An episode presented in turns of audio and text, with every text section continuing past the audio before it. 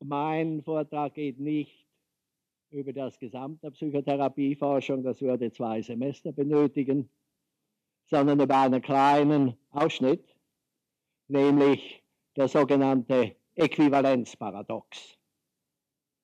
Ich glaube, ein Flussdiagramm entwickelt zu haben, das etwas erläutert, warum dieses Äquivalenzparadox gar so paradox nicht ist. Nun zum eigentlichen Text. Wie Sie wissen, können je nach Genauigkeit des Sammelns und nach dem Willen, kleine Differenzen noch als echte Unterschiede zu nehmen, zwischen 100 und 400 Psychotherapieformen unterschieden werden. Wie Grave in seinem jüngsten Werk zeigt, haben die wenigsten von ihnen moderne Wirksamkeitsnachweise erbringen können beziehungsweise sie haben sich gar nicht darum bemüht, sehr viele. Die Folie bitte. Ich versuche in diese Vielfalt eine Vereinfachung zu bringen, indem ich eine historische Systemik anwende. Die moderne Psychotherapie beginnt mit der Hypnose, wobei der Singular schon täuscht, wie Sie wissen. Es gibt die Induktionsformen zu unterscheiden, von denen es ganz verschiedene gibt. Diejenigen, die heute Morgen bei Jeffrey Zeig waren, haben gesehen, dass die Ericksonian School sehr diskrete Formen der Hypnoseinduktion verwendet, die aber durchaus wirksam sind. Dann die Hypnosezustände oder Trance-Zustände, das ist weniger kompliziert. Und drittens, und da wird es wieder spannend, wie die hypnotischen Zustände therapeutisch verwendet werden. Da liegt eigentlich die Kunst des Hypnotiseurs. Trivial ist nur die trophotrophen Eigenschaften zu verwenden, also die physiologische Ruheschaltung des Körpers, dem Schlaf nahe, wo es um Erholung und Regeneration geht. Die entsprechenden Suggestionen heißen Sie befinden sich in einem erholsamen, regenerierenden, hypnotischen Entspannungszustand.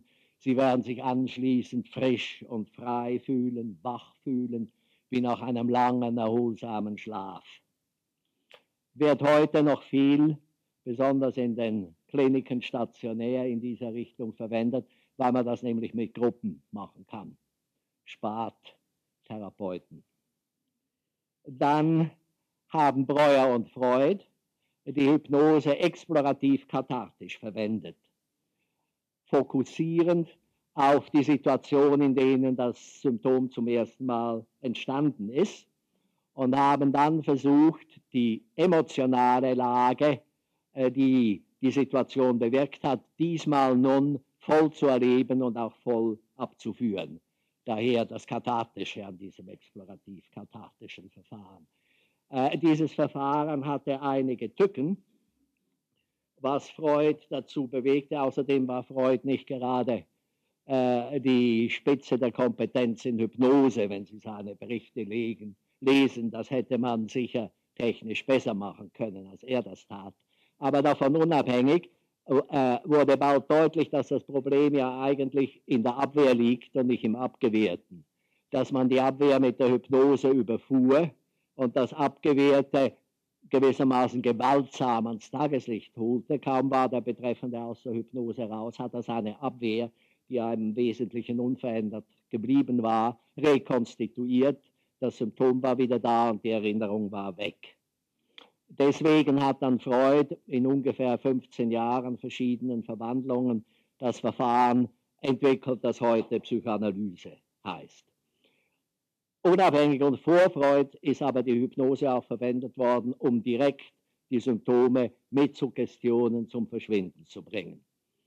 Das ist wichtig heute noch für Schmerz.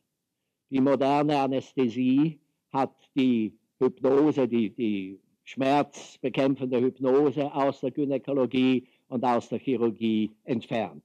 Aber bei den Zahnärzten spielt es noch eine große Rolle und heute kommt in der Krebsbehandlung die Selbsthypnose breit zum Tragen. Über Milton Erickson habe ich schon geredet.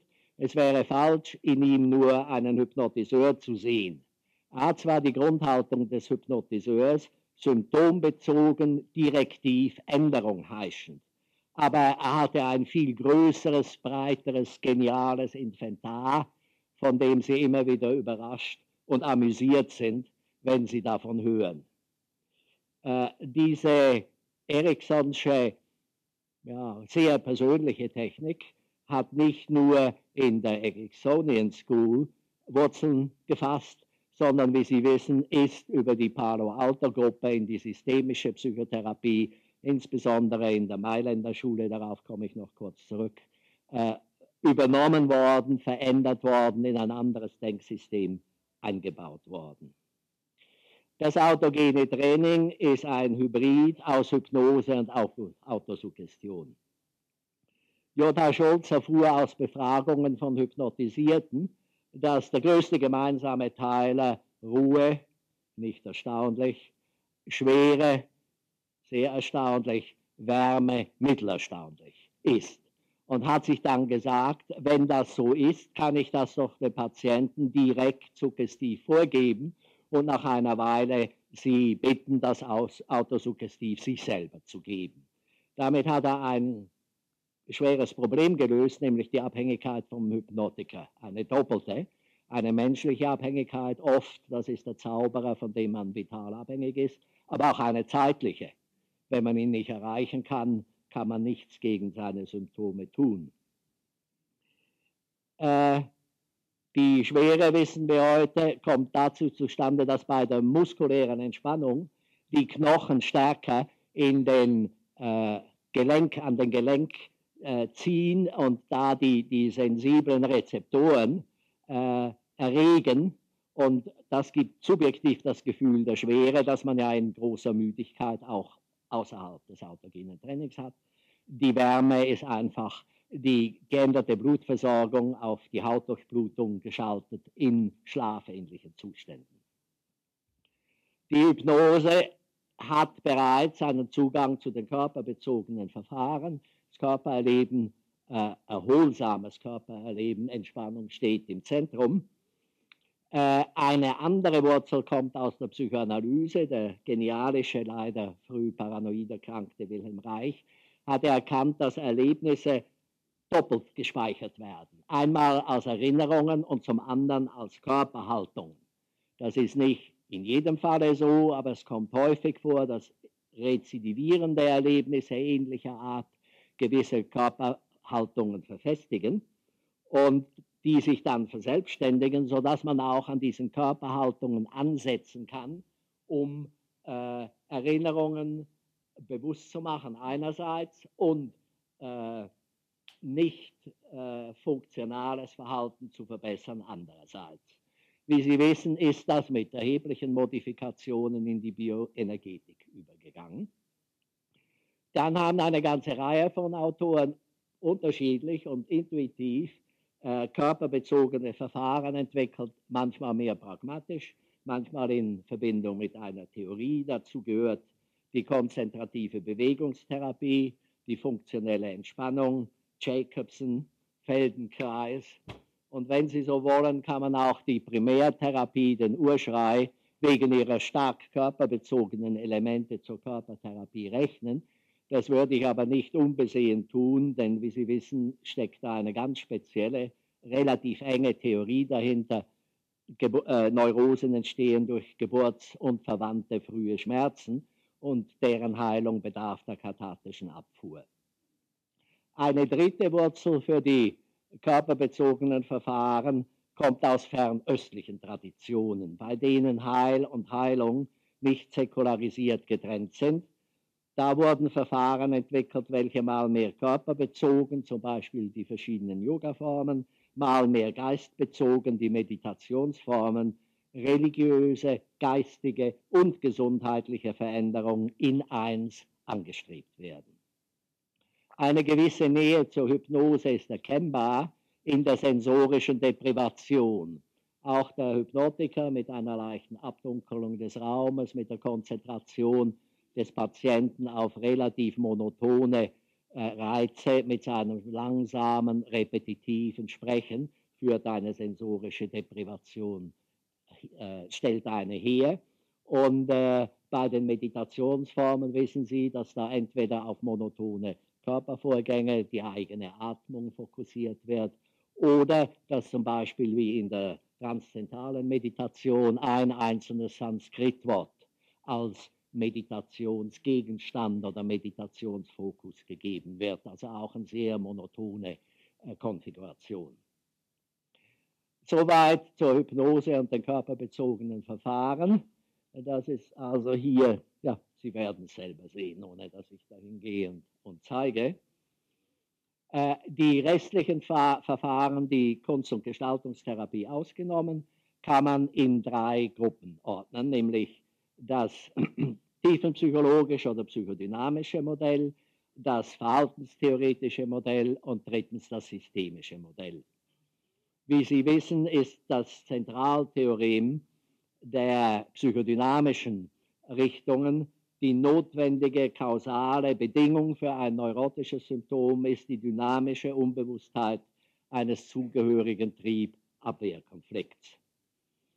Äh, wenn dieses Theorem richtig ist, dann folgt daraus, wird diese Unbewusstheit aufgehoben, schwindet das betreffende Symptom. Das ist in den frühen Fällen, wie sie in den Studien zur Hysterie beschrieben sind, häufig der Fall gewesen. Wir wissen heute, ganz so einfach ist es nicht. Da kommen weiter dauernde interaktionelle Abhängigkeiten dazu. Es gibt auch Entwicklungsverzögerungen oder Entwicklungsstillstände, die langsam nachreifen müssen, bevor der Betreffende äh, sein Symptom wirklich aufgeben kann. Dennoch ist dieses Bewusstmachen von Unbewusstheit, äh, die mit Symptomen zusammenhängt, unbewussten Psychodynamismen, die mit Symptomen immer noch das Zentraltheorem der psychoanalytisch tiefen psychologischen Verfahren. Dabei ist wichtig zu sehen, dass die Psychoanalyse ein sehr großes Inventar von ungefähr 30 oder 40 Abwehrmechanismen entdeckt hat. Populär gesagt, Mechanismen, mit denen wir alle uns in die eigene Tasche lügen.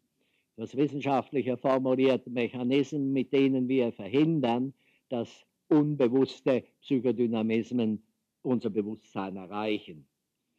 Ein Beispiel für viele.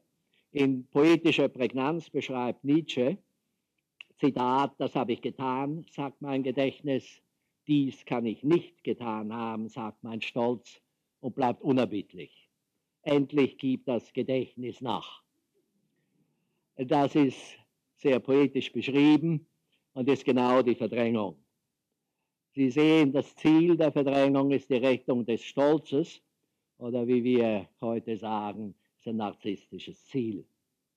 Und abgewehrt werden unangenehme Gefühle, der Scham, äh, der, ja, in erster Linie der Scham. Das gilt für alle Abwehrmechanismen, dass sie unangenehme Gefühle verhindern. Trauer, Fürchte vor allem dann ist ebenfalls ein Zentralbegriff, nicht bloß die Unbewusstheit von Psychodynamismen, die Übertragung gegen Übertragung.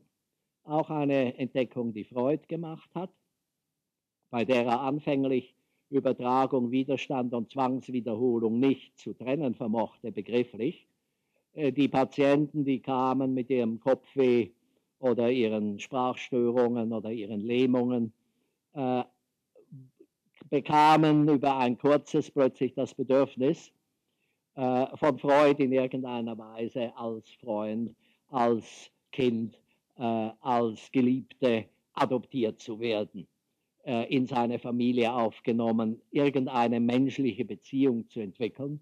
Und diese, äh, dieses Bedürfnis gewann Vorrang über das Bedürfnis, die Symptome loszuwerden, daher der Widerstandscharakter. Äh, gleichzeitig merkte er, dass die Wünsche wenig mit seinem konkreten Verhalten zu tun hatten, sondern dass sie offenbar Übertragungen waren aus der Vergangenheit in die Gegenwart von einer früheren Partnerperson in, auf die heutige. Nun, das brauche ich nicht. Ja, insofern ist es auch noch eine Wiederholung. Nur gibt es Wiederholungen natürlich, Zwangswiederholungen. Dass wir wiederholen, ist klar bei lustvollen Dingen. Dass wir jeden Tag dreimal essen, oder zweimal und dies möglichst gut, ist kein äh, erklärungsbedürftiges Phänomen. Wenn aber ein Mann immer wieder süchtige Frauen, sich in süchtige Frauen verliebt, obwohl er fest vorhat, dieses Erlebnis nie wieder zu machen, dann ist das etwas, was einer Erklärung bedürftig wird. Was immer nach dem System geht, gebranntes Kind sucht das Feuer, ist erklärungsbedürftig. Äh, das erst entwickelte Modell, die hochfrequente Liegungspsychoanalyse, ist Ihnen allen wahrscheinlich von Kollegen, die das über sich ergehen lassen, bekannt oder dann aus Witzzeichnungen. Äh, wichtig ist dabei die Grundregel, dass dessen früheste Formulierung lautet, alles Nachdenken fallen zu lassen und nur zu berichten, was immer dem Patienten in den Sinn kommt. Äh, das ist oft fälschlich, wird das die freie Assoziation genannt, hat damit nichts zu tun. Ein ganz anderes Verfahren, das auch verwendet wird, zum Beispiel bei der Traumdeutung. Was fällt Ihnen zu der alten Frau ein, äh, die das Haus anzündet? Da ist eine konkrete Reizkonfiguration gebeten und man bittet Assoziationen dazu.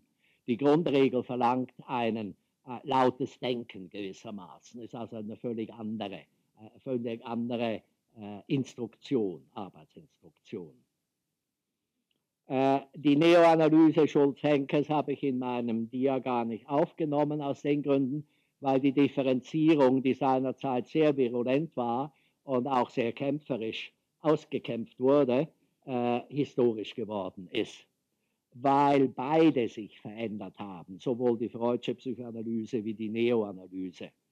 Äh, die, die Freudsche Analyse ist heute klar, dass die Präponderanz, der Hauptakzent auf der ödipalen Konfiguration äh, voreilig war. Und das, was wir heute sehen, aber was man schon damals sehen konnte, auch orale und anale Strebungen, Probleme äh, äh, durchaus zentral in der neurotischen Problematik drin waren, sodass also da ein Stück weit eine späte Rechtfertigung von Schulz-Henke, der der Amalität und der Oralität eine gewisse Selbstständigkeit einräumte, geschehen ist. Beide Autoren haben die moderne Konzeption des Narzissmus und der narzisstischen Störungen nicht vorhergesehen, sodass in diesem Gebiet sowieso die Unterschiede verschwinden. Wen ich aber aufgenommen habe bei den tiefen psychologischen Schulen, ist Adler. Die Auffassung der Psychoanalytiker, er sei von der Psychoanalyse abgefallen, ist historisch unrichtig. Er wurde von Freud eingeladen, an seinen Mittwochsseminaren teilzunehmen. Er hat das einige Jahre getan. Er hat mit seinen Ideen keine Resonanz gefunden und ist wieder gegangen. Man kann also von einem Abfall kann keine Rede sein. Das war jemand, der nicht akzeptiert wurde. Er war von vornherein sehr viel mehr sozietal geprägt, stammt aus der österreichischen Sozialdemokratie. Sein erstes Buch ist ein sozialmedizinisches. Äh, die Themen von Benachteiligung und Minderwertigkeit, von Kompensationsmöglichkeiten in erster Linie äh, durch richtige Erziehung Heilen und Bilden heißt eines seiner frühen Werke. Äh, da sehen Sie schon die Arbeiterbildungsvereine des Sozialismus, die da als, als Nachholen von, von Benachteiligung ja eine zentrale Rolle gespielt haben. Er teilt mit der Psychoanalyse die Betrachtung des Menschen als dynamisches System, wo die Symptome nur ein ein Zeichen sind eben Symptom für darunterliegende Konflikte und diese muss man behandeln, um eine etwas anhaltende Heilung zu erreichen. er teilt äh, den Begriff der Unbewusstheit und deswegen ist in Traumdeutung wichtig. Er lehnt ab die, die zentral determinierende Stellung von Sexualität und Libidophasen äh, die zentrale Stellung überhaupt das Existieren des Infant der infantilen Ödipalphase. Während bei Freud Gesundheit durch Arbeits- und Genussfähigkeit definiert ist, ist sie bei Adler durch Gemeinschaftsfähigkeit. Hier auch das Zoon Politikon, was Vorrang hat bei ihm. Äh, deswegen lehnt er auch die Therapie-Liegeposition ab. denn diese verhindere Gleichberechtigung und außerdem verhindere sie auch den Ausdruck wie die Beobachtung von Gestik und Mimik. Jung ist eine völlig andere theoretische Orientierung. Er hat ein sehr rigide konstruiertes theoretisches System mit polar gegensätzlichen Komponenten, Extraversion gegen Introversion, Denken versus Fühlen, Empfinden versus Intuition, von denen jeweils eine die superiore ist und die gegensätzliche die inferiore. Und das psychische Therapieziel, äh, das Therapieziel ist die psychische Totalität. Also ein Mensch, der alle in ihm vorhandenen Fähigkeiten möglichst optimal entwickelt hat und über diese verfügen kann. Sie sehen das schon sehr weit weg von medizinischer Heilung. Das ist im Grunde ein anthropologisches Ziel des, des Urmo Universale, der alles, was ihm angelegt ist, auch zur Vollendung gebracht hat. Äh, dies will Jung erreichen durch Kompensation, was bei ihm was ganz anderes heißt als bei Adler, nämlich Konfrontation mit den jeweils inferioren Funktionen aus dem Unbewussten und deren Integration ins Bewusste und in die kompetente Handhabung. Um Jung gerecht zu werden, müsste ich jetzt noch eine Viertelstunde weiter über ihn reden. Das kann ich mir aber ersparen, weil es ihn außerhalb von Küsnacht und von Zürich nur noch dem Namen nach gibt. Die deutschen Jungschen Institute, wenn die ihre Krankenkassenanträge schreiben oder ihre Falldiskussionen haben, sie werden nie was von inferiorer Funktion hören, von Persona, Archetypus, Animus, Komplementierung, von kollektivem Unbewussten oder von introvertiertem Denktypus. Ganz selten mal noch von introvertiertem Denktypus. Ihre Fallpräsentationen sind also überhaupt nicht mehr jungianisch. Das ist nicht so verwunderlich, weil Jung selber betont hat, und wenn Sie sich das System, wie ich es geschildert habe, als ein System menschlicher Entfaltung äh, vergegenwärtigen, hat gesagt, meine Therapie ist eigentlich für Menschen jenseits des 40. Lebensjahres. Mit Patienten jenseits des 40. Lebensjahres können sie schwer leben, auch in der Privatpraxis nicht. Äh, es ist also sehr normal, äh, oder es liegt in der Natur der Sache, sich auf Adoleszentenkonflikte, auf äh, Probleme, Neurotik der, der 20er Jahre, äh, die auch zuhauf äh, unsere Hilfe suchen. Und da ist das Jungsche Inventar nicht sehr einschlägig.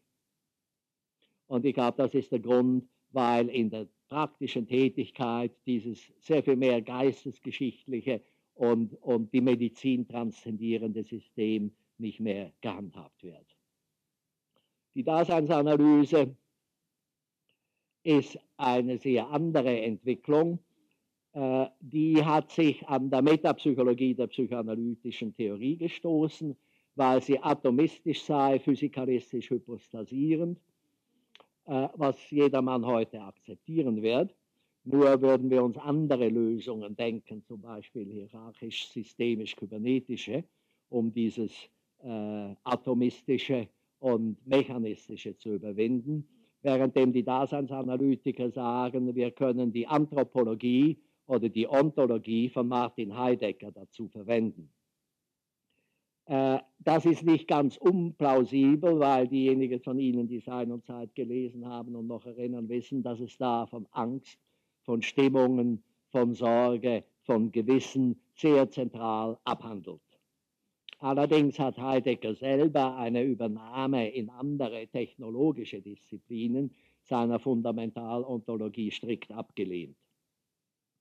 Voss behauptet, dass er nur die Metapsychologie austausche, aber seine Praxis völlig psychoanalytisch geblieben sei und hat sich auch konsequent und standhaft geweigert, aus der psychoanalytischen Gesellschaft auszutreten.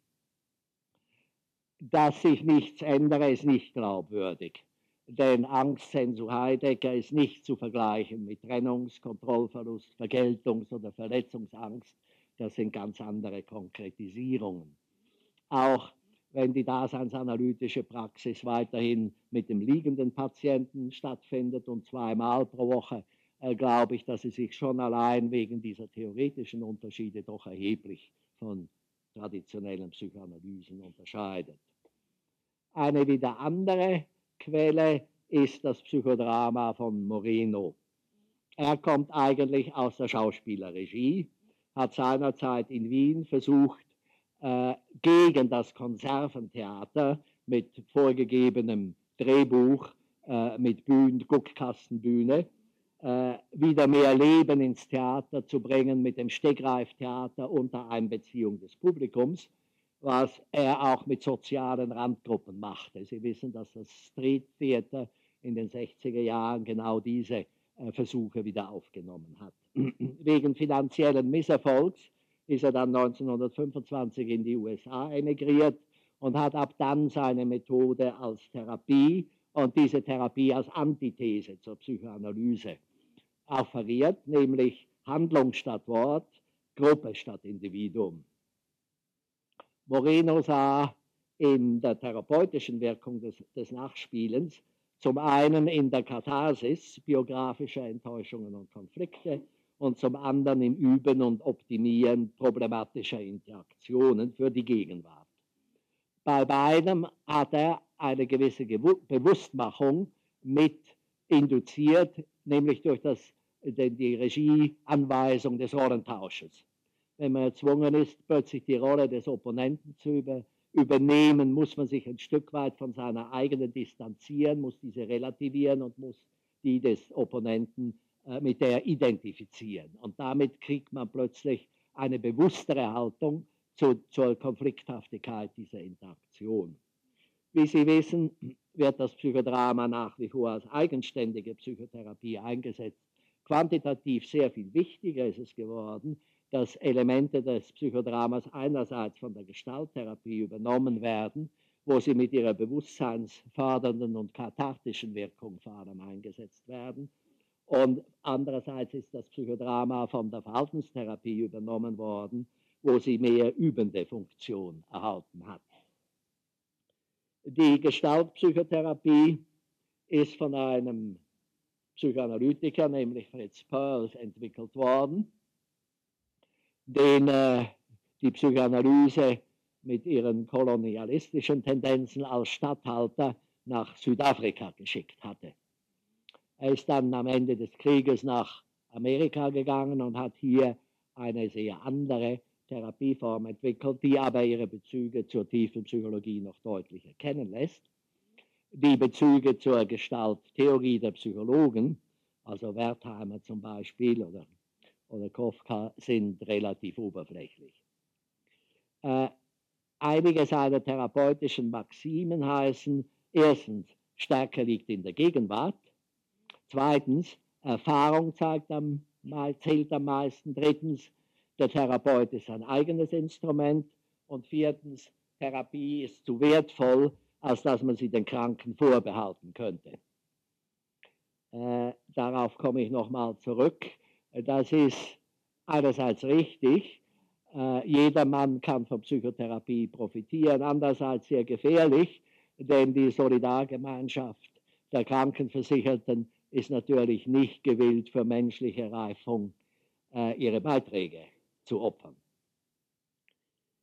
Die humanistische Psychotherapie kommt in meinem Schema nicht vor, weil sie keine konkrete Richtung darstellt, sondern es ist eine Sammelbezeichnung mit dem sich die personenzentrierte Therapie, die Gestaltpsychotherapie und die amerikanischen Existenzialpsychotherapeuten zusammenfassen.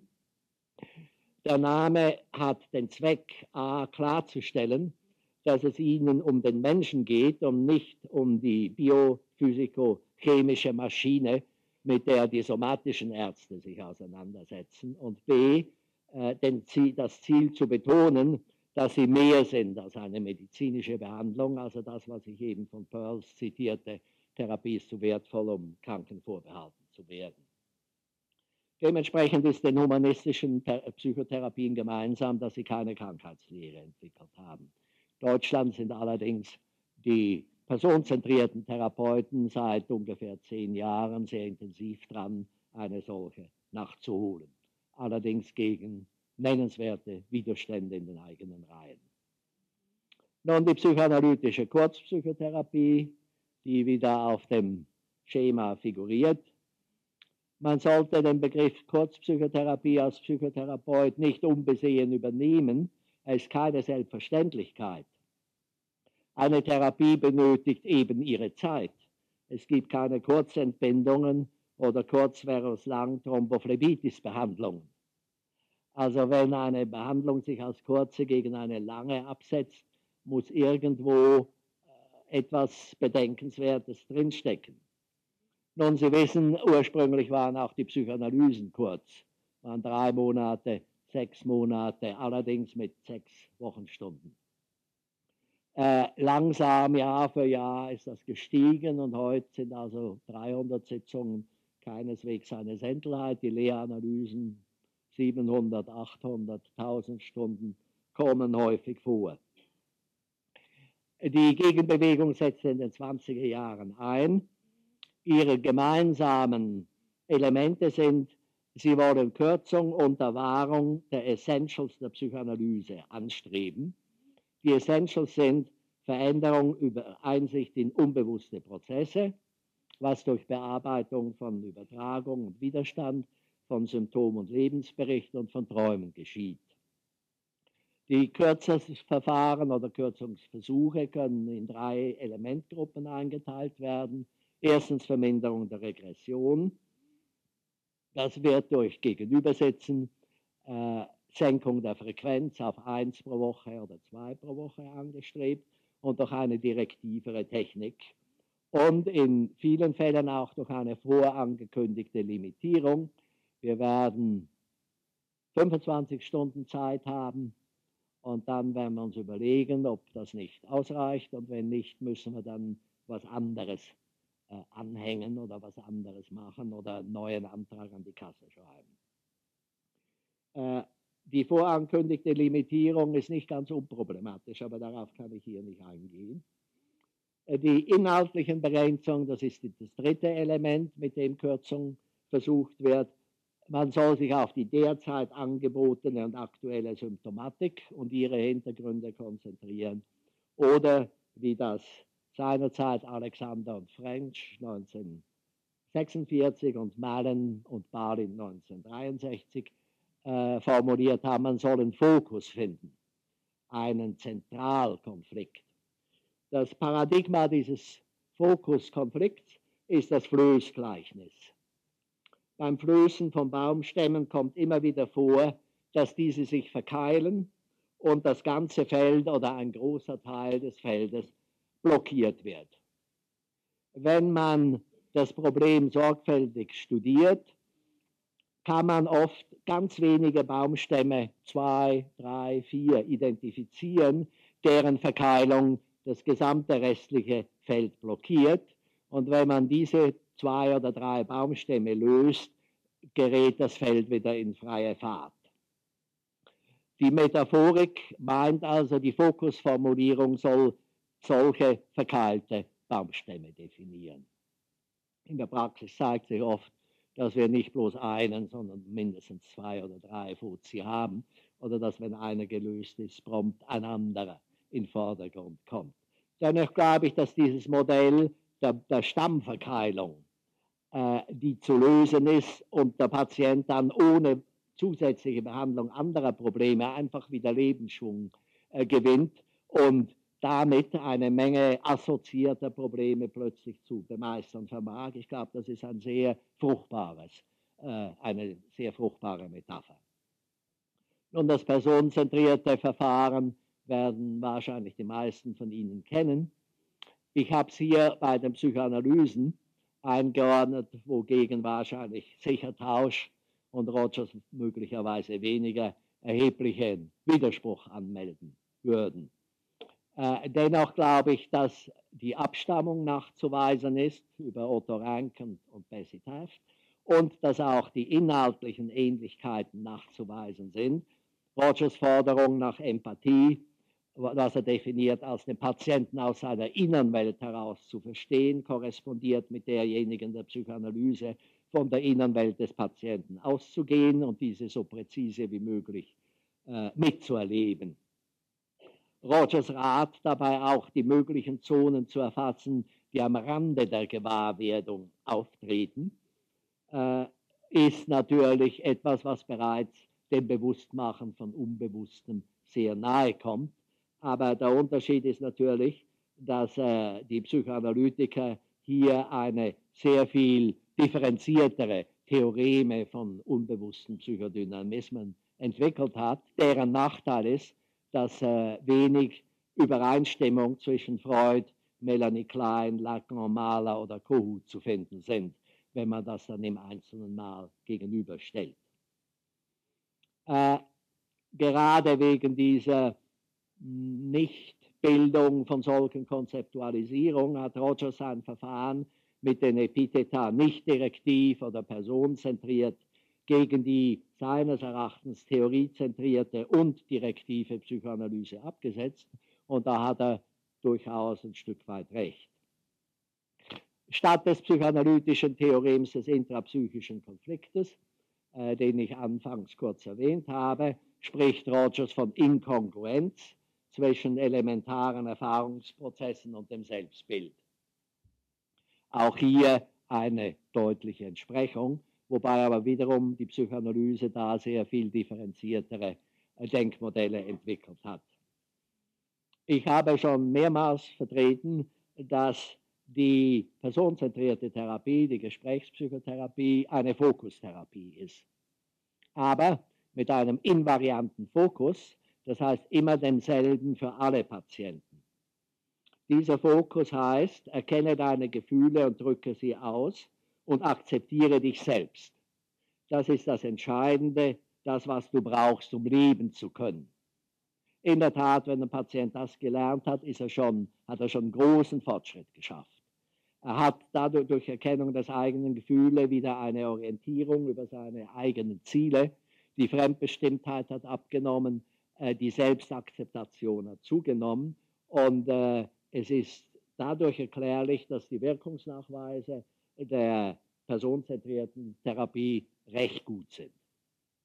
Unsere Kritik war, dass sie keine Krankheitslehre hat, die es geeignet machen würde, Indikation pro oder gegen zu stellen, was man innerhalb einer Krankenversorgung einfach verlangen muss. Was ich bis jetzt geschildert habe, ist der Status der 70er Jahre in Hamburg.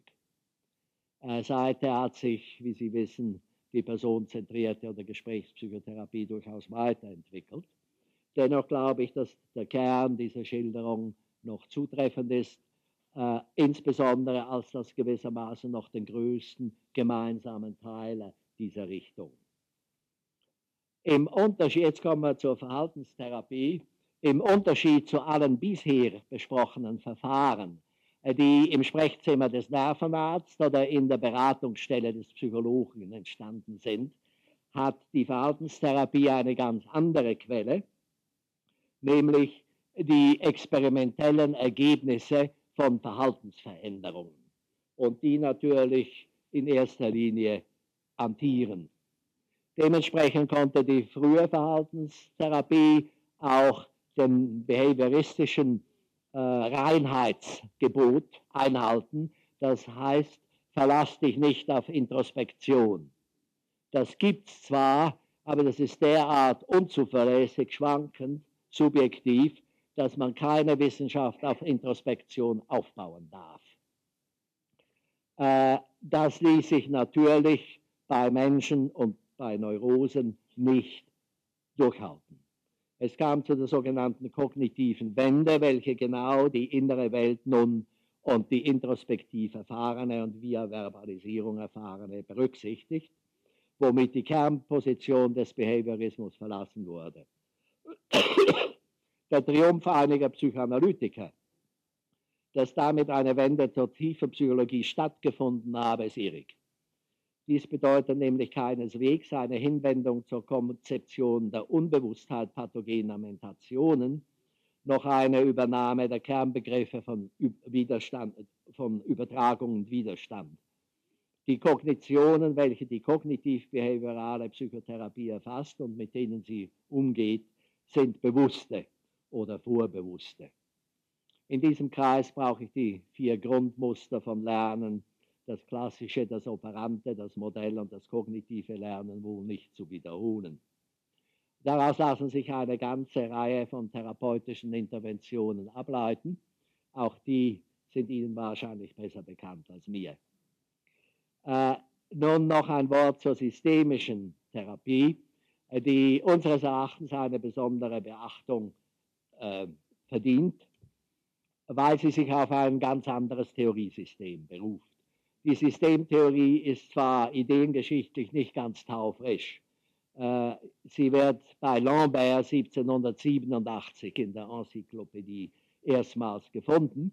Dennoch hat sie in den letzten 30 Jahren eine erhebliche Differenzierung erfahren durch den Aufschwung von Kybernetik, Informatik, Kommunikationstheorie. Allerdings, wenn man zum Beispiel ein Buch wie Ludwig liest, dann sieht man enorme theoretische Unterschiede, welche aber viele Systempsychotherapeuten großzügig harmonisieren. Zum Beispiel legt die Palo Alto Gruppe Gewicht auf zirkuläres Denken, Interpunktion, paradoxe Kommunikation, die Mailänder Schule auf Paradoxa und Gegenparadoxa und Maturana und Varela auf Autopoese und einen radikalen Konstruktivismus, also Beobachterrelativismus. In unserem Gutachten schrieb Grave, äh, ein Beweis für die Richtigkeit der systemischen Wirkannahmen oder auch nur für die Wirksamkeit der systemischen Therapie ist durch die vorliegenden Ergebnisse nicht erbracht. Dennoch fuhren wir fort, diese Bewertung schließt nicht aus, dass systemisches Denken eine wertvolle Bereicherung des Gesamtbereichs der Psychotherapie sein kann und einmal berechtigterweise eine größere Rolle spielen wird als heute. Woher dieser Vertrauensvorschuss? Nun verspricht das Epitheton systemisch den derzeitigen Wissensstand äh, anzuwenden, äh, dass die Überlegenheit ihres zirkulären gegenüber den linear-kausalen Denken, sie verwenden auch den Begriff der Homöostase. Allerdings ist diese Fortschrittlichkeit, wenn man sie ganz genau betrachtet, ein Stück weit Hochstapelei. Das, äh, das lässt sich zum Beispiel an der Homöostase verdeutlichen. Wer Homöostase sagt, ist gezwungen, ist und soll Wert zu nennen. Die Sensoren, die die beiden abgreifen, den Mechanismus, welcher zirkulär den Ist-Zustand in den Soll-Zustand rückführt. Äh, diese schwierige Aufgabe, zugegeben schwierig, nehmen die Systemiker nicht einmal ansatzweise in Angriff, womit sich ihr Gerede von Homöostase als inflationäre Umbenennung von menschlicher Trägheit und Beharrungsvermögen entpuppt. Nun, als letztes die Gestaltungs- und Kunsttherapien. Die gehen auf die ursprüngliche menschliche Fähigkeit zum nichtverbal-symbolischen Ausdruck zurück Sie wissen, dass jedes Kind malt, zeichnet, plastiziert, bastelt, wenn auch mit unterschiedlicher Intensität und Geschick und auch Lust. Und dass eine Kinderpsychotherapie ohne solche Elemente schlicht undenkbar ist. Aber die meisten von uns lassen diese Fähigkeiten in der Latenzzeit oder der Pubertät wieder verschütt gehen. Indessen äh, haben unbewusste Psychodynamismen, wie die Schlafträume zeigen, eine gewisse Affinität zu bildhaften und Bildsymbolik. Außerdem gibt es Kranke, die nur eingeschränkt die Verbalisierung zur Verfügung haben, um psychologische Probleme in Worte zu bringen. Die sogenannten Alexithymiker äh, gehören dazu. Die Wirkweisen von Kunst- und Gestaltungstherapien sind hochkomplex und weithin noch unzureichend erforscht. Auf jeden Fall bringt allein die Erfahrung, dass man etwas mehr Fertigkeiten hat, als man sich zutraut, einen Gewinn an Selbstgefühl. Oft erleichtert das Hineingestalten von Spannungen und unklar belastenden Gefühle in ein selbstproduziertes Objekt und wirkt dadurch kathartisch. Der Zuwachs an Differenzierung auch mit Hilfe des Kunsttherapeuten kann auch werden gestaltungstherapeutische Elemente nicht als alleinige Therapie eingesetzt, sondern als Elemente in einer anderen, vor allem in stationären Psychotherapien. Ich werde ferner postulieren, dass es keine Gruppenpsychotherapie gibt. Es gibt nur ein Gruppensetting. Fast alle bekannten Psychotherapieverfahren, von der Hypnose oder dem autogenen Training bis zu systemischer oder Kunsttherapie, können auch im Gruppensetting durchgeführt werden. Einige sind dafür besonders geeignet, andere setzen das Gruppensetting fast notwendigerweise voraus. andere wiederum werden modifiziert durch die Gruppensituation, zum Beispiel die Psychoanalyse, nicht zuletzt, weil jeder Patient auch eine gewisse therapeutische Potenz beanspruchen kann, mit Deutungen oder Verständnisvorschlägen eingreifen. Ja, also das Wichtige daran ist ja eigentlich, dass das, was schließlich ein Patient als Therapie erhält, von ihm, von seiner Problematik bestimmt wird und nicht von den Begrenzungen der Therapeuten. Und äh, wenn Therapeuten äh, von sich wissen, ich kann das schlecht, ja, wenn also das zu gefühlsmäßig da äh, losgeht in der Therapie, also dann bin ich überfordert, ich fühle mich unwohl damit und das auch in Selbsterfahrungen also etwas nicht geschafft haben, damit besser fertig zu werden, dann kann man ja als Therapeut äh, innerhalb so eines Modells durchaus in Betracht ziehen, den Patienten zu überweisen zu jemandem, wo man weiß, dass der das gut äh, machen kann. Aber der Therapeut würde diese Möglichkeiten in Rechnung stellen. Ja, er hätte das ausdrücklich auf seiner Liste äh, der therapeutischen Möglichkeiten drauf und würde nicht einfach, weil er nichts anderes kann, den Patienten so behandeln. Man könnte auch die Therapeuten, die therapieschulmäßig ausgebildet sind, die hätten weiter ihren Stellenwert natürlich. Aber sie können, müssten sich darauf beschränken, das zu machen, was sie halt gut können. Und äh, nicht den Anspruch stellen, dass sie alle Patienten behandeln können. Es müsste dann ein ganz anderes Zuweisungssystem geben. Und ich meine, das ist für den Übergang notwendig. Ja, aus so Leuten in, in meinem Lebensalter und so werden wir wahrscheinlich nicht mehr solche Therapeuten. Wir sind geprägt von diesen äh, Therapieschulausbildungen. Aber wir müssen mal aufhören, das ewig weiterzugeben. Ja, so ein, man kann ja zu seinen Grenzen stehen und sagen, also aus mir wird es nicht mehr, aber aus denen, die ich heute ausbilde, die sollen mal besser sein als ich. Sehr schön. Stellung nehmen. Ich habe aber, glaube ich, verstanden, was Sie meinen. Sie sprechen damit eine meiner Seiten an, die ich hier jetzt nicht offengelegt habe. Ich kann Ihnen sagen, dass ich vor zehn Jahren ein ganzes Buch darüber geschrieben habe. Das habe ich allerdings nie veröffentlicht, weil es mir zu schade dafür war eigentlich. Aber ich halte dafür immer darüber Vorlesungen und einige der hier im Raum Anwesenden können das bezeugen, dass ich fast ein ganzes Semester lang eben über diese äh, Aspekte äh, spreche der Psychotherapie als Voraussetzung von Psychotherapie.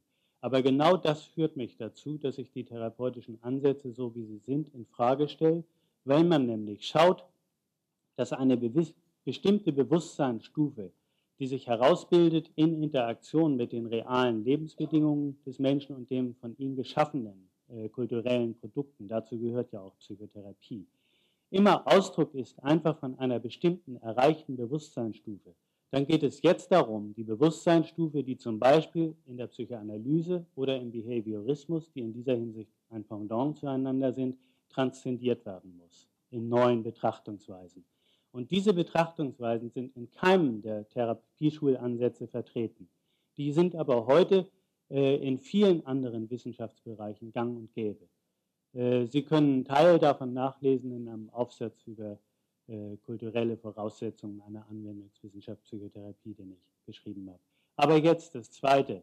Wir bewegen uns ja nicht in so einem Raum, wo wir uns damit abfinden können. Heute geht es darum, um ganz konkrete Sachen. Äh, gibt es ein Psychotherapiegesetz? Wie kann man Qualitätsgarantie im Bereich der Psychotherapie erreichen? Es geht konkret darum, wie wird mit dem einzelnen Patienten umgegangen. Und ich wäre der allerletzte, der sagt, es geht einfach darum, Symptome wegzumachen. Ja, es geht auch um die Herausbildung eines neuen Bewusstseins. Aber das darf man nicht nur versprechen, das muss man auch wirklich tun. Das muss man eben auch prüfen, ob das wirklich erreicht wird. Und man muss schauen, ob dieses neue Bewusstsein, das man da herausbildet in der Therapie, für den Patienten zum Guten ist. Ja, wenn das eine neue Leidensgrundlage wird, äh, dann meine ich, hat, hat das als Selbstzweck keine Berechtigung. Und äh, ich finde das also als Diskussionsgesichtspunkt, äh, finde ich das schon äh, wichtig, was Sie ansprechen.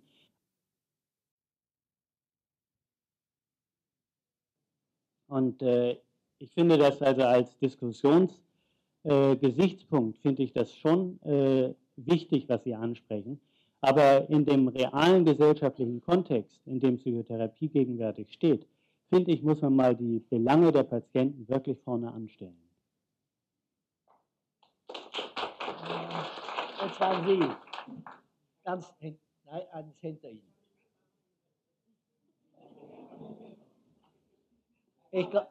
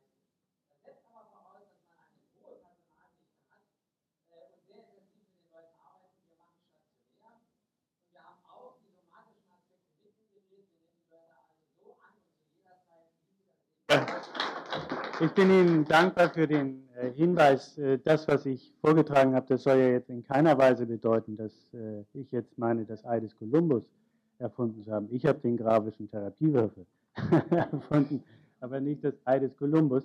Es ist ja nach allen Umfragen zu schließen, sind die Mehrzahl erfahrener Therapeuten sowieso dabei, sich eklektisch zu orientieren. Aber ich meine, dieser Prozess, der müsste in geordnetere Richtungen gelenkt werden. Und das darf man nicht zu einer individuellen Sache der einzelnen Therapeuten machen. Was an diesem Kongress positiv ist, ist, dass überhaupt mal Therapeuten verschiedener Orientierung Gelegenheit haben, zusammenzukommen. Ja, auch wenn es so ein Spektakel ist und nicht viel Gelegenheit dazu ist, sich jetzt wirklich reflektiert auszutauschen. Aber solche Kongresse fehlen uns ja im deutschsprachigen Raum. Wir haben die Therapieschulkongresse, wir haben rein wissenschaftliche Kongresse, wo es nur über Psychotherapieforschung geht und so, aber wo sich alle Psychotherapeuten der verschiedensten Art mal treffen könnten und sich miteinander wirklich austauschen und voneinander lernen. Das haben wir nicht. Auch das liegt an dieser therapieschulartigen Organisation. Und die Ausbildungen, die finden heute auch noch immer statt. Wir sitzen jetzt hier, jeder von uns weiß eigentlich über all die verschiedenen therapeutischen Möglichkeiten, weil man ja nicht die Augen davor zumachen kann, wenn man hier durch das Gebäude geht.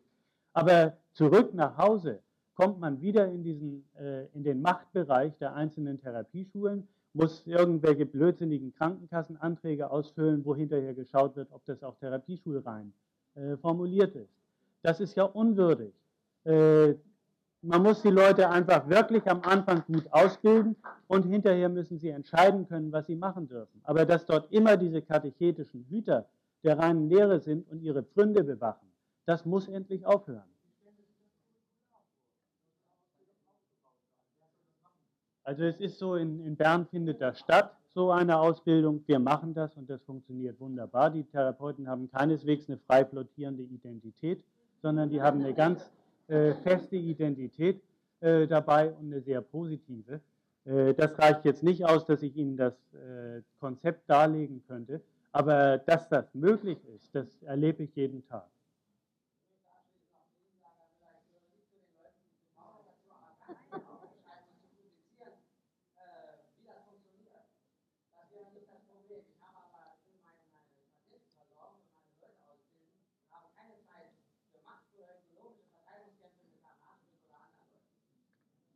Naja, immerhin haben Sie fünf Jahreskatamnesen gemacht.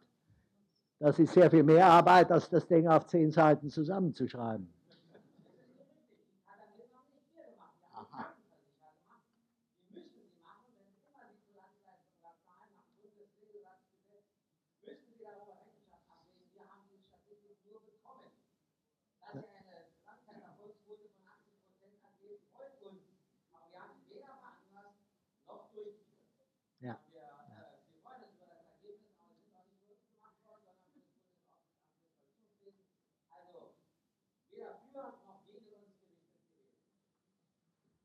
Bitte schon.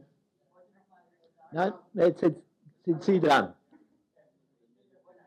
Stehen Sie auf, ganz laut.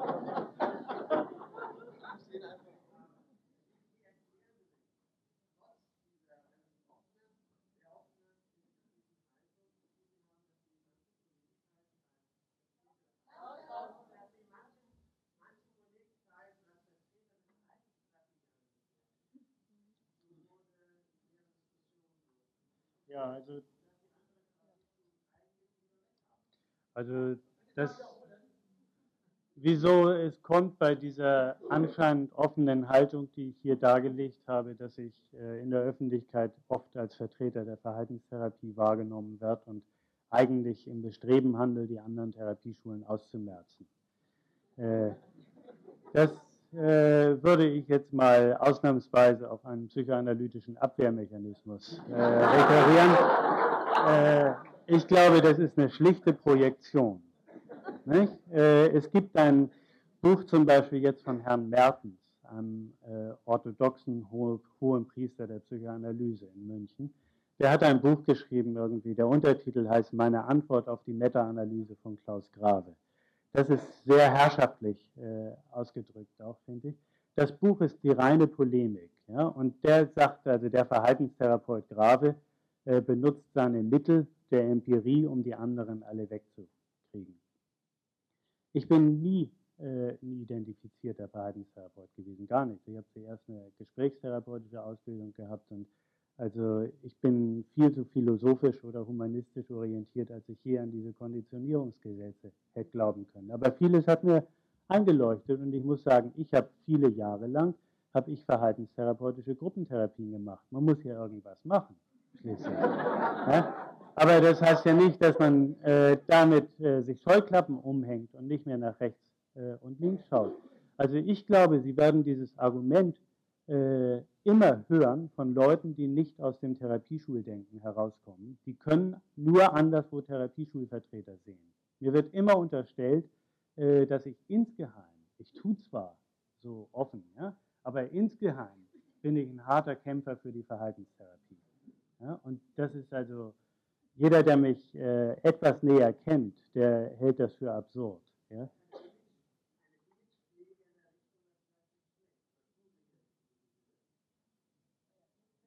Ich könnte ja mal paradox auftreten und wirklich wie ein Therapieschulvertreter der Verhaltenstherapie mich äußern.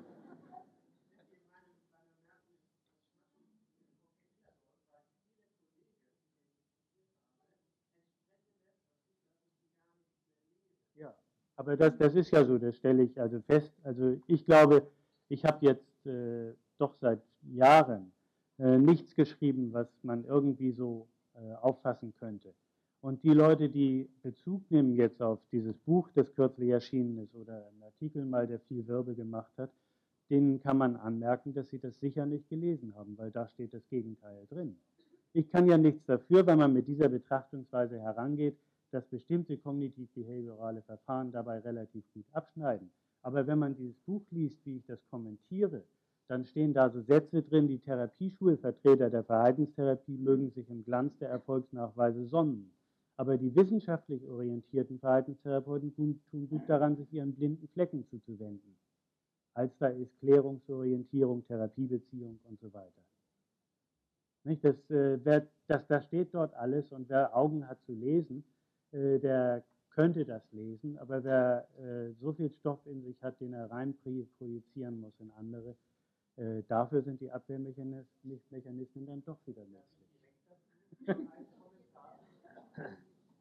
Äh, ich.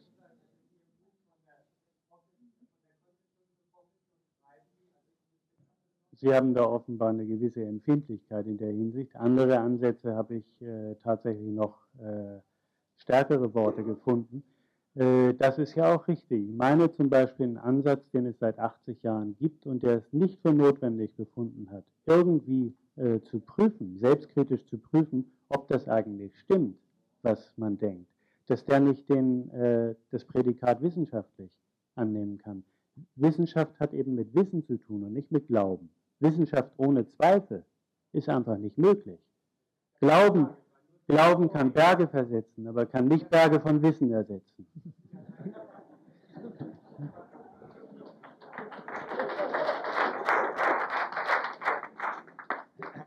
Bitte schön.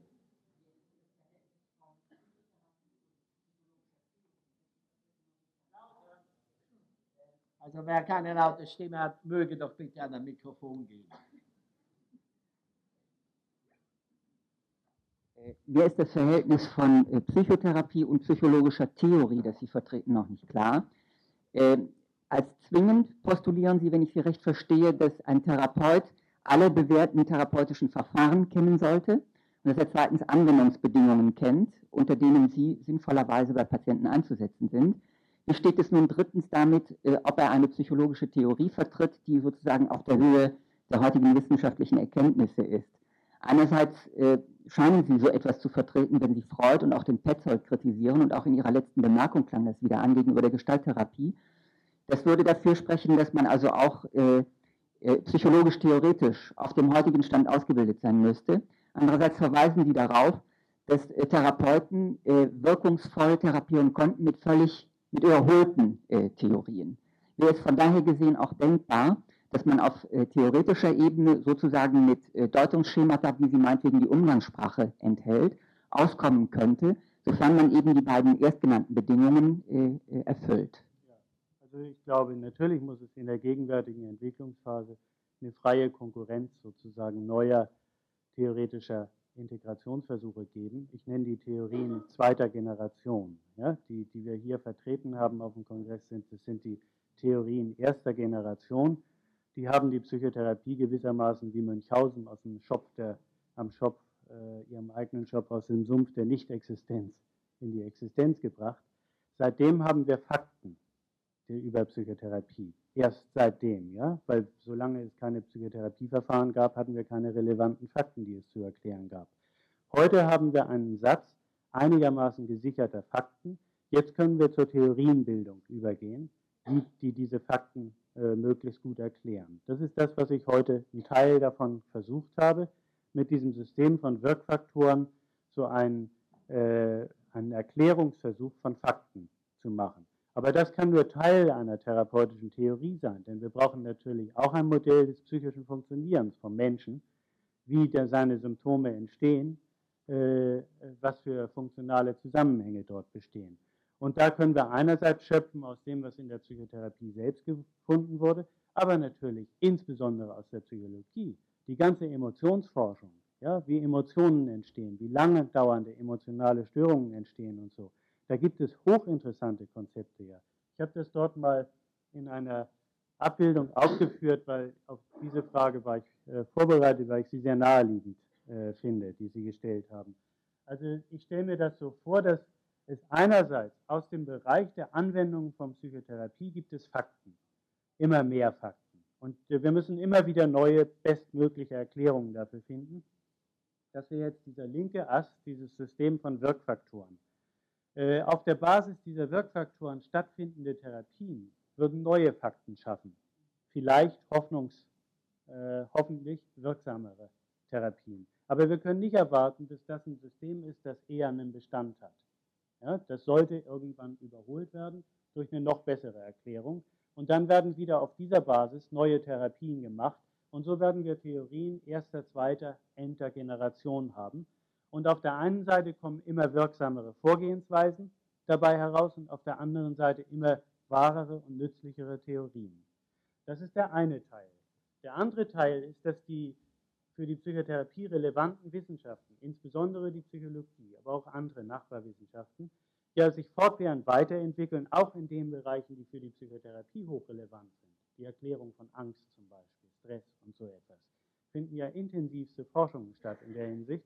Und über diese Bereiche gibt es dann bereichsspezifische Theorien, die sich tatsächlich auf Fakten beziehen. Die Theorie von Richard Lazarus, die äh, also Emotionstheorie, ist für mich ein sehr guter Vertreter davon. Auf dem letzten Stand der Emotionsforschung eine Formulierung von äh, Gefühlen, die sich nahtlos einfügen lässt in viele therapeutische Ansätze. Und das andere wäre zum Beispiel Albert Bandura, nicht? seine Theorie der Self-Efficacy Expectation. Das wären Ansätze zu Theorien zweiter Generation, meine ich, in der äh, Psychotherapie, die aus ihrem eigenen Phänomenbereich recht gut fundiert sind. Das wäre so ein zweiter Ast. Und dann müssten wir kommen zu einer Sichtweise, in der das integriert wird. Das versuche ich selber intensiv äh, seit vielen Jahren und ich habe mich deswegen nicht gescheut, die auch zu benennen hier. Also für mich ist es so eine schematheoretische Sichtweise, wo ich versuche, meine Dinge, die ich aus der Psychotherapieforschung so glaube, äh, dass die äh, eine gute Formulierung sein könnten, und aus der äh, empirischen Psychologie zusammenzuführen zu einem Modell, einem Menschenbild vom Funktionieren des Menschen aus zur Erklärung psychischer Störungen und so. Das liegt jetzt zum Beispiel unserer eigenen Ausbildung zugrunde. Aber das ist natürlich von den Fakten jetzt schon so weit losgelöst wieder, dass es fast unangreifbar ist. Dem ist nur von unten sozusagen der Boden noch äh, zu entziehen. Das ist auch mit der Psychoanalyse so. Hm? Ja.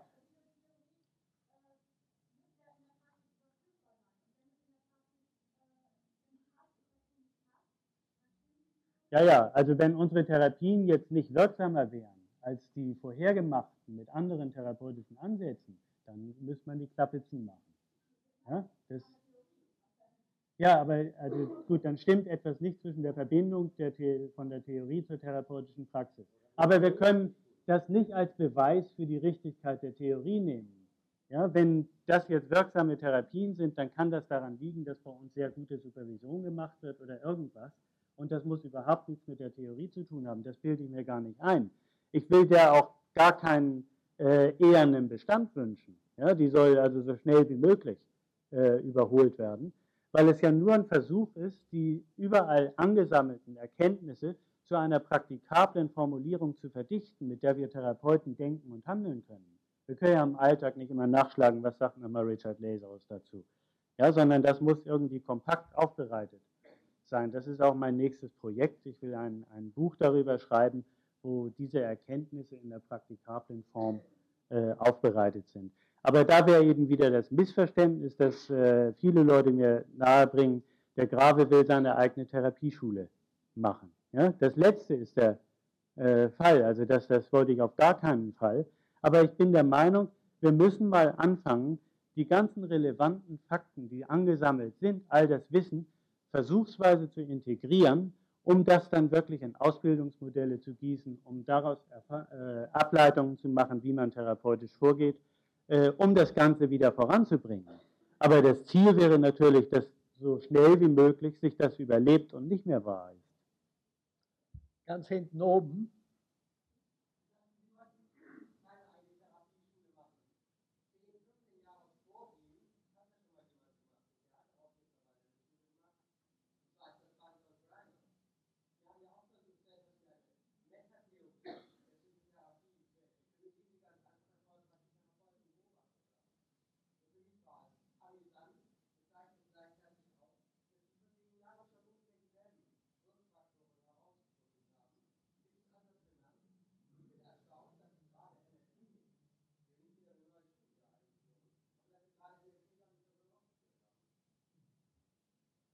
Ja gar keine Therapieschulen aufgeführt. Ich habe mir längst abgewöhnt, in den Kategorien zu denken. Aber zur Verständigung ist es manchmal noch äh, hilfreich.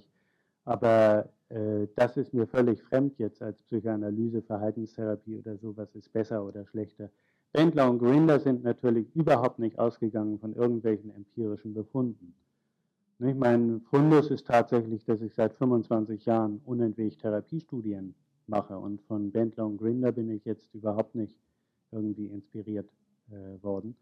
Äh, ob ich eine eigene Therapieschule aufmachen werde, werden Sie ja sehen. Das kann man ja ganz beruhigt sein. Das wird sich ja zeigen. Bitte schön.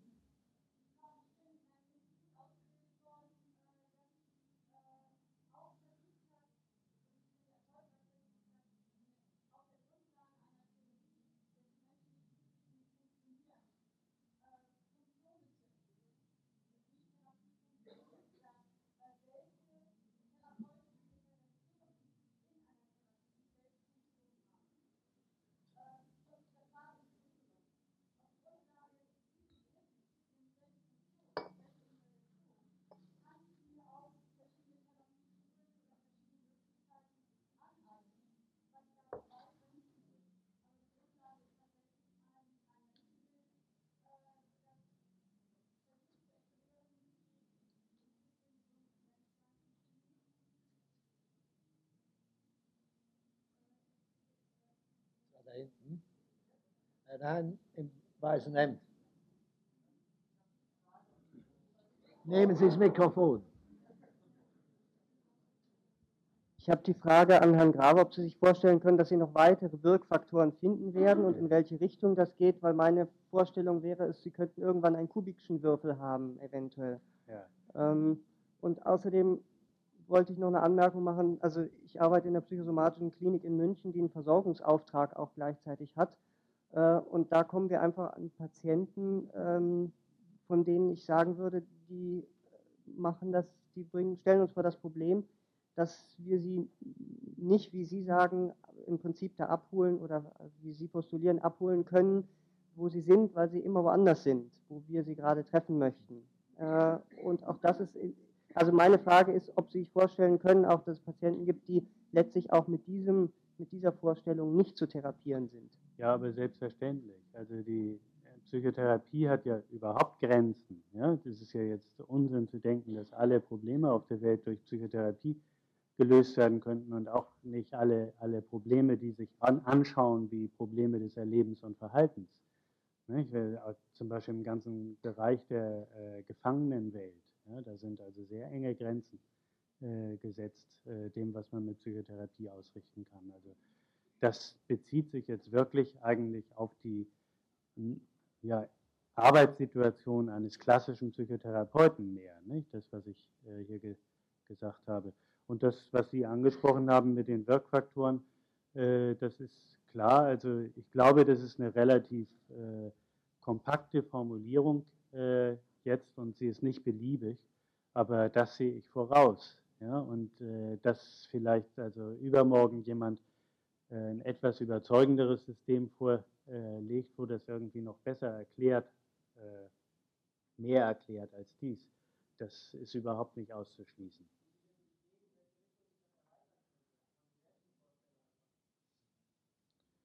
Ja, aber das ist zu unausgegoren. Solche Vorstellungen habe ich äh, natürlich immer, aber das möchte ich jetzt äh, nicht drüber reden. Aber äh, im Moment ist es halt schön, jetzt ist es mal ein Würfel.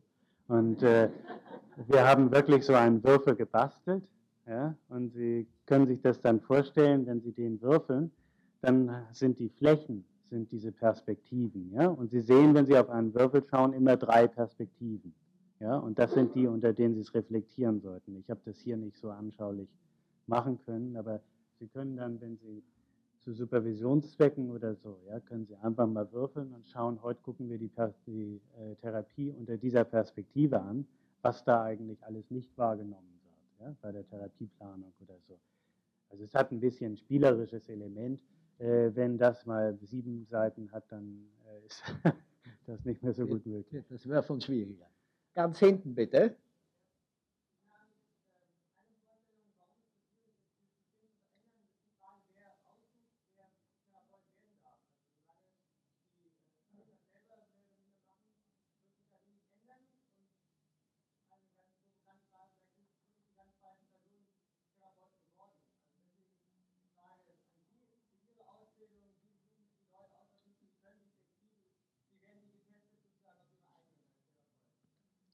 Also wir wenden eben diese Ergebnisse an Leute, die schon psychological mindedness äh, sind, äh, psychological minded sind, die können besser mit Psychoanalyse therapiert werden.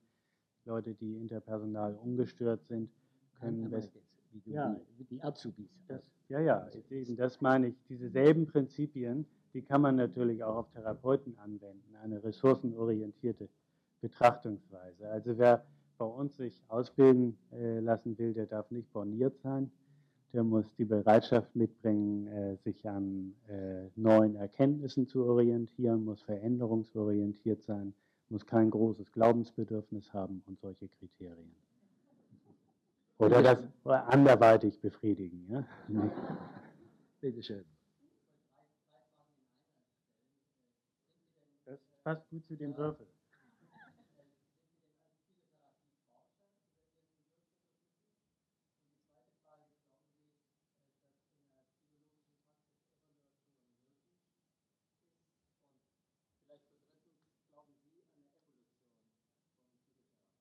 Ja, also ich kann alles drei äh, mit Ja beantworten. Also ich habe gerade diese Woche einen Artikel abgeliefert, der heißt Qualitätskontrolle in der Psychotherapiepraxis. Der wird in der Zeitschrift für klinische Psychologie im letzten Heft dieses Jahres erscheinen.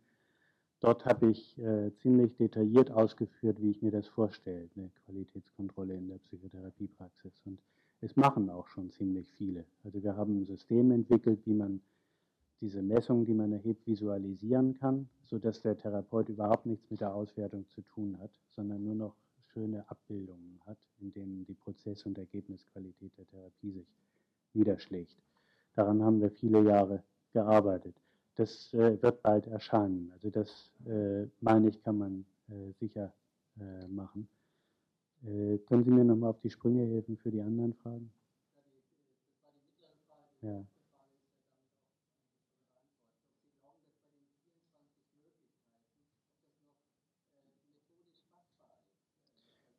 Nein, nein, ja, es ist aber eine nützliche Heuristik. Nicht? Man vergisst leicht. Äh, eben wie ich vorhin mal spaßig sagte, wenn man hinschaut, was jemand tut, dann vergisst man leicht, was er nicht äh, tut. Und da ist es eine, eine, nützliche Sache, das wird auch bald als Artikel erscheinen, so ein Rahmenmodell für Ausbildung und Praxis in allgemeiner Psychotherapie, den ich mit meiner Frau zusammen gerade verfasse. Dort sind diese 24 Felder ausgefüllt. Äh, und das, das ist einfach nützlich für Supervisoren und so etwas äh, und auch für Ausbildungsgänge, um mal zu schauen, mach, wo haben wir eigentlich unsere Lücken. Die dritte Frage habe ich wieder vergessen. Ja, also ich, ich glaube natürlich wirklich an eine Evolution. Ich sehe das nur hier äh, nicht so gut verwirklicht äh, auf dem Kongress. Ja? Wenn man hier den Altersdurchschnitt der Referenten nimmt, dann fühle ich mich wie gerade aus dem Ei gepellt. Und, äh, also von, von der Evolution ist hier natürlich noch wenig zu sehen. Und glücklicherweise ist es so, dass vieles von dem, was ich heute sehr schätze äh, in der Psychotherapie, was geschieht, äh, hier gar nicht äh, da ist. Ja? In mancher Hinsicht, glaube ich, ist die Psychotherapie weiter, als, als wie hier äh, deutlich gemacht wird. Dann war jemand da hinten. Ja, Sie bitte, den braunen.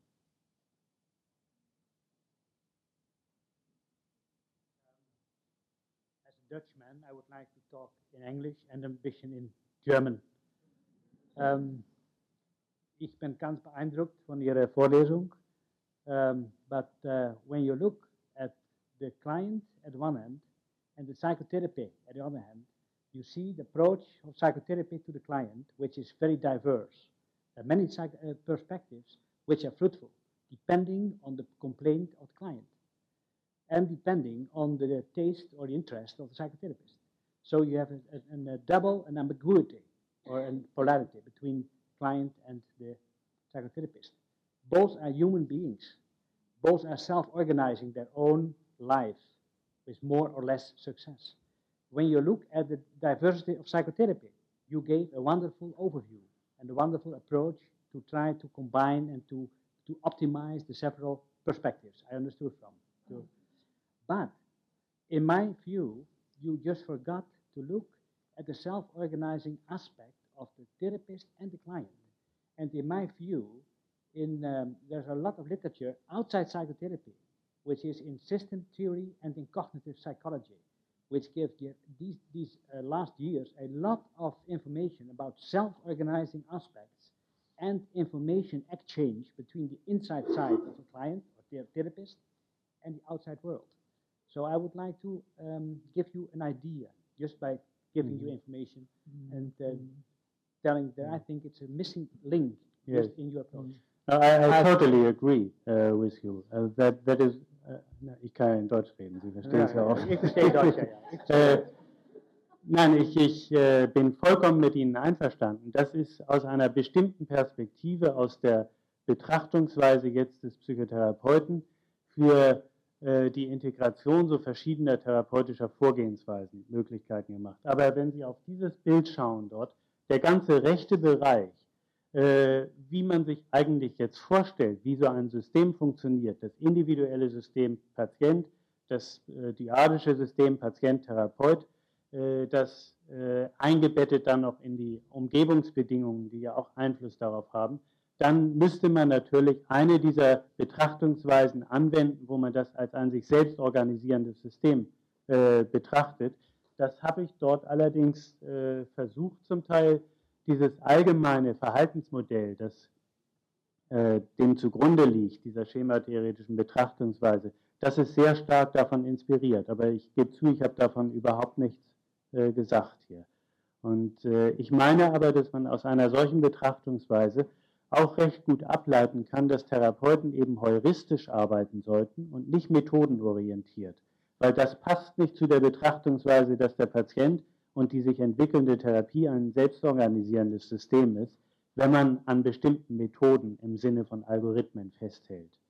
Ne? Und äh, das, das wäre. Kann, kann, ich etwas dazu fügen als letzter, letzter Satz? Um, when you look at the client and you look at the therapist, there is a moment in a session of psychotherapy, in the ongoing psychotherapy, when the psychotherapist feels a kind of weakness and the client is much more powerful. And it is because of self self organizing aspects. When there's a certain moment of self organizing power in the client, all of a sudden the, the psychotherapist feels kind of weak or kind of helpless or kind of I don't know how to proceed with the process. And when you look at self organizing aspects, you can very easy, rather easy, um, indicate that such a position is helpful for therapy. This was the end. Thank you. Wir Ja. nähern uns dem Ende. Es scheint auch kein Frage- oder Diskussionsbedürfnis mehr vorhanden zu sein. Wir scheinen unser Auditorium erschöpft und erschöpfend bearbeitet zu haben. Ich wünsche Ihnen einen schönen Abend. Eine Stunde, ja.